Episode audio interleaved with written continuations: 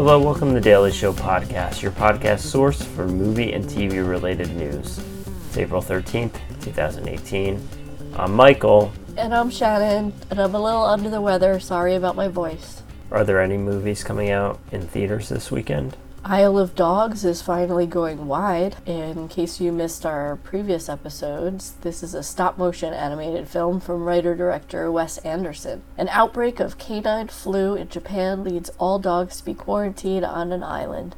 A boy journeys there to rescue his dog Spot, and gets help from a pack of misfit canines who have also been exiled. The voice cast includes Liev Schreiber, Koyu Rankin, Bryan Cranston, Edward Norton, Bill Murray, Scarlett Johansson, Tilda Swinton, Bob Balaban, Greta Gerwig, and Yoko Ono. I didn't realize Yoko Ono had a voice in it. That's cool. That's correct. He certainly has a group of actors he likes to work with. Yeah. And this one's doing really well in reviews. It's got ninety-one percent fresh on Rotten Tomatoes. So might be able to check it out now. Also out this week, Rampage. Primatologist Davis Okoye shares an unshakable bond with George, the extraordinary intelligent silverback gorilla who has been in his care since birth. But a rogue genetic experiment gone awry mutates this gentle ape into a raging creature of enormous size. Making matters worse, it's soon discovered there are other similarly altered animals. As these newly created alpha predators tear across North America, Okoye teams with a discredited genetic engineer to secure an antidote, fighting his way through an ever-changing battlefield, not only to halt a global catastrophe, but to save the fearsome creature that was once his best friend. This is inspired by the nineteen eighty-six arcade game and its many sequels. This one's not doing as well. No, but for a movie based on the Rampage video game, it's doing a little better than you would think. fifty-four percent, ninety-nine reviews. I guess that's true. fifty-three fresh, forty-six rotten. And this will probably be another major blockbuster for The Rock. Yeah. Seems like he uh, can't do any wrong at this point. No, probably not. But this next one is wrong. Truth or Dare. A harmless game of truth or dare among friends turns deadly when someone or something begins to punish those who tell a lie or refuse the dare. A Blumhouse film directed by Jeff Wadlow. It stars Lucy Hale, Tyler Posey, Violet Bean, Hayden Seto, and Landon Liborian, and is inspired by the game of the same name. twenty-one percent on Rotten Tomatoes. That is certified rotten. I don't think we're going to see this one. No, I watched the trailer and it was just awful looking. Awful good. And I heard that it's like, uh, I think it's one of the lower reviewed ones from Blumhouse. Also out this week, Sergeant Stubby, an American hero. The incredible true story of a stray dog who became a hero of the First World War. This is an animated film. Is it for kids? I'm not sure. It's got eighty-three percent tomato meter, twelve reviews, ten fresh, two rotten. Uh, oh, Helena Bonham Carter as a voice. Yeah. And Gerard Depardieu. Uh, yeah, that looks cute. And Beirut. Caught in the crossfires of Civil War, C I A operatives Rosamund Pike and Dean Norris must send a former U S diplomat, John Hamm, to negotiate for the life of a friend he left behind. Dean Norris is uh, Hank from Breaking Bad, I think, right? Oh, uh, okay. This is doing pretty well, seventy-eight percent, with fifty-four reviews in already. Um, yeah, sounds interesting.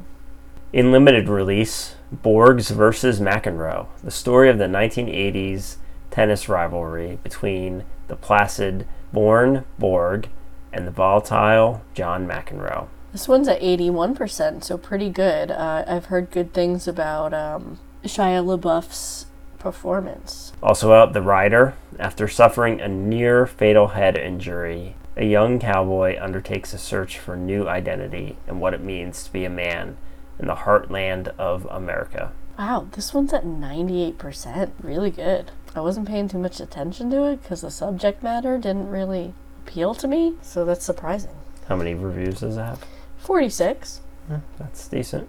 Yeah. And finally, Marrowbone, a young man and his three younger siblings who have kept secret the death of their beloved mother in order to remain together, are plagued by a sinister presence in the sprawling manor in which they live. Ooh, that sounds creepy. It's at forty-four percent, so not so good. Oh, this guy from Stranger Things, isn't it? Charlie Heaton is the actor's name, but I forget what his character's name is. Yeah. I... Will's older brother. Right. Any news this week? Ding, ding. According to Variety, Netflix has pulled out of Cannes following the rule change that didn't allow films without theatrical distribution in France from playing in competition. Netflix could screen some of its upcoming movies out of competition, but Netflix Chief Content Officer Ted Sarandos says that doesn't make sense for the streaming service. So, so their feud continues. Yep. Deadline reports, in a competitive situation, Apple has nabbed a T V series adaptation of Foundation, the seminal Isaac Asimov science fiction novel trilogy. It was revealed last June that Skydance had made a deal with the Asimov estate. David S. Goyer and Josh Friedman will be executive producers and showrunners. So I never read Foundation, but I've heard about it, and sounds really interesting. And that's another Apple series. It is. Um, and these guys have worked on a few good yeah, shows. Yeah, that name, before. David S. Goyer, is familiar. Um, he's worked on... Oh, most of the Batman movie, the oh, Dark Knight Rises, that's what it is. Batman Begins. He was like a co-writer on most of them, so yeah. All right, might be good. Mm-hmm. According to Variety, Sacha Baron Cohen has been cast in the lead role of the Netflix limited series The Spy, which tells the story of Eli Cohen, a spy for Israel and Syria in the early nineteen sixties. Cohen managed to embed himself into Syrian high society and rise through the ranks of their politics. This will mark his first regular T V role since he created and starred in The Ali G Show over ten years ago. He's an interesting choice for this. I mean, he doesn't do that much serious stuff, does he? I don't know. I feel like he has done serious stuff. More recently? Yeah. Hmm, okay. Uh, did you see uh, Fandango tweeted about the Avengers Infinity War advanced ticket sales? No. They're killing it. The uh, Infinity War has already pre-sold more than the last seven Marvel movies combined. That's more than Black Panther, Spider-Man, Ant-Man, Civil War, Doctor Strange, Guardians of the Galaxy, Thor Ragnarok, all combined. Wow. So it's going to be a big hit. I'm almost worried it might It might uh, knock the other, like Avatar and uh, Star Wars, out of their spots. I don't have a problem if it knocks Avatar. No, I don't have a problem with that one, but it would be, I don't know, it would be sad if it knocked Star Wars off the number one spot. There's a good chance, though. We'll have to see. Well, it's, it's really soon, up. right? It's at it's, the end of this month? Yeah. It's got to be a good movie, too, or it won't, like, right. continue getting good sales. Yep. Um, but I don't know. It looks been, exciting based on the trailers. They've been taking care. They've been making good movies, so I don't have any reason to believe it's not going to be good. According to The Hollywood Reporter, Donnie Yen has joined Disney's live-action Mulan.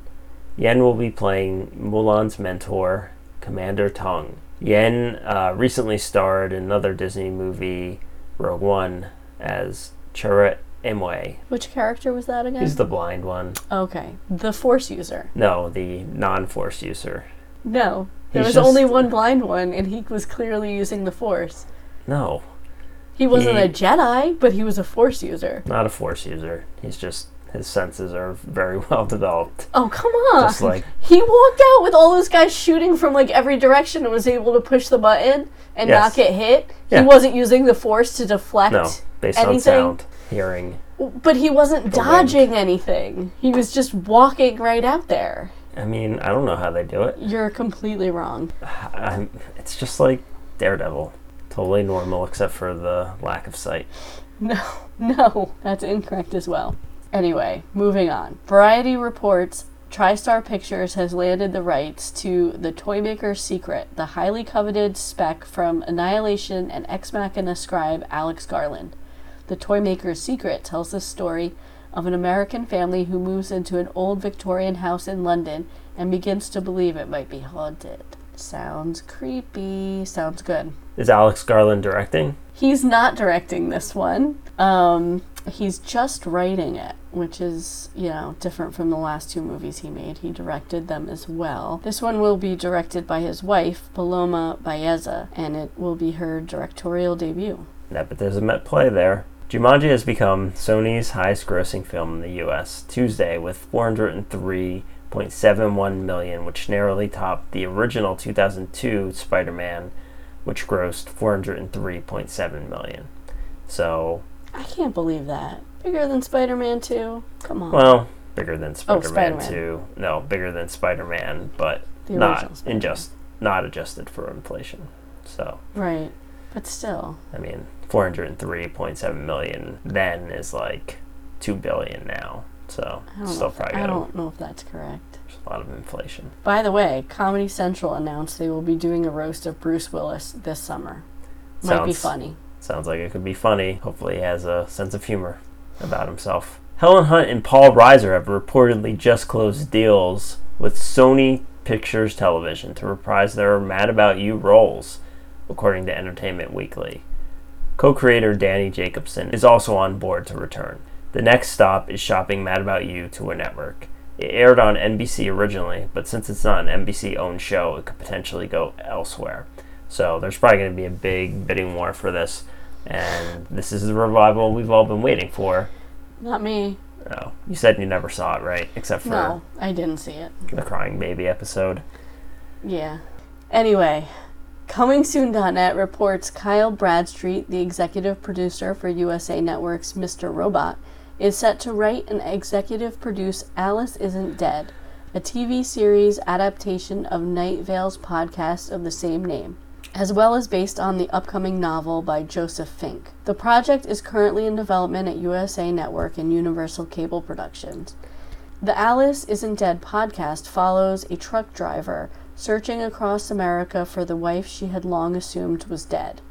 And then it seems to get surreal. There's maybe zombies. There's maybe lost towns. I'm not sure. But um, sounds like it's, uh, besides reboots, there's also a trend of making podcasts into shows. That's correct. And this is uh, Sam Esmail, who created that show, is doing the Homecoming one, right? So.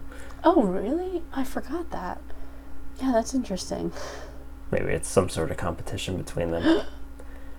Now let's take a sponsor break. Do you like The Force? Yes. Then get your copy of The Last Jedi then on home video now. The Last Jedi. It's good to be a Jedi. Or even a Force user.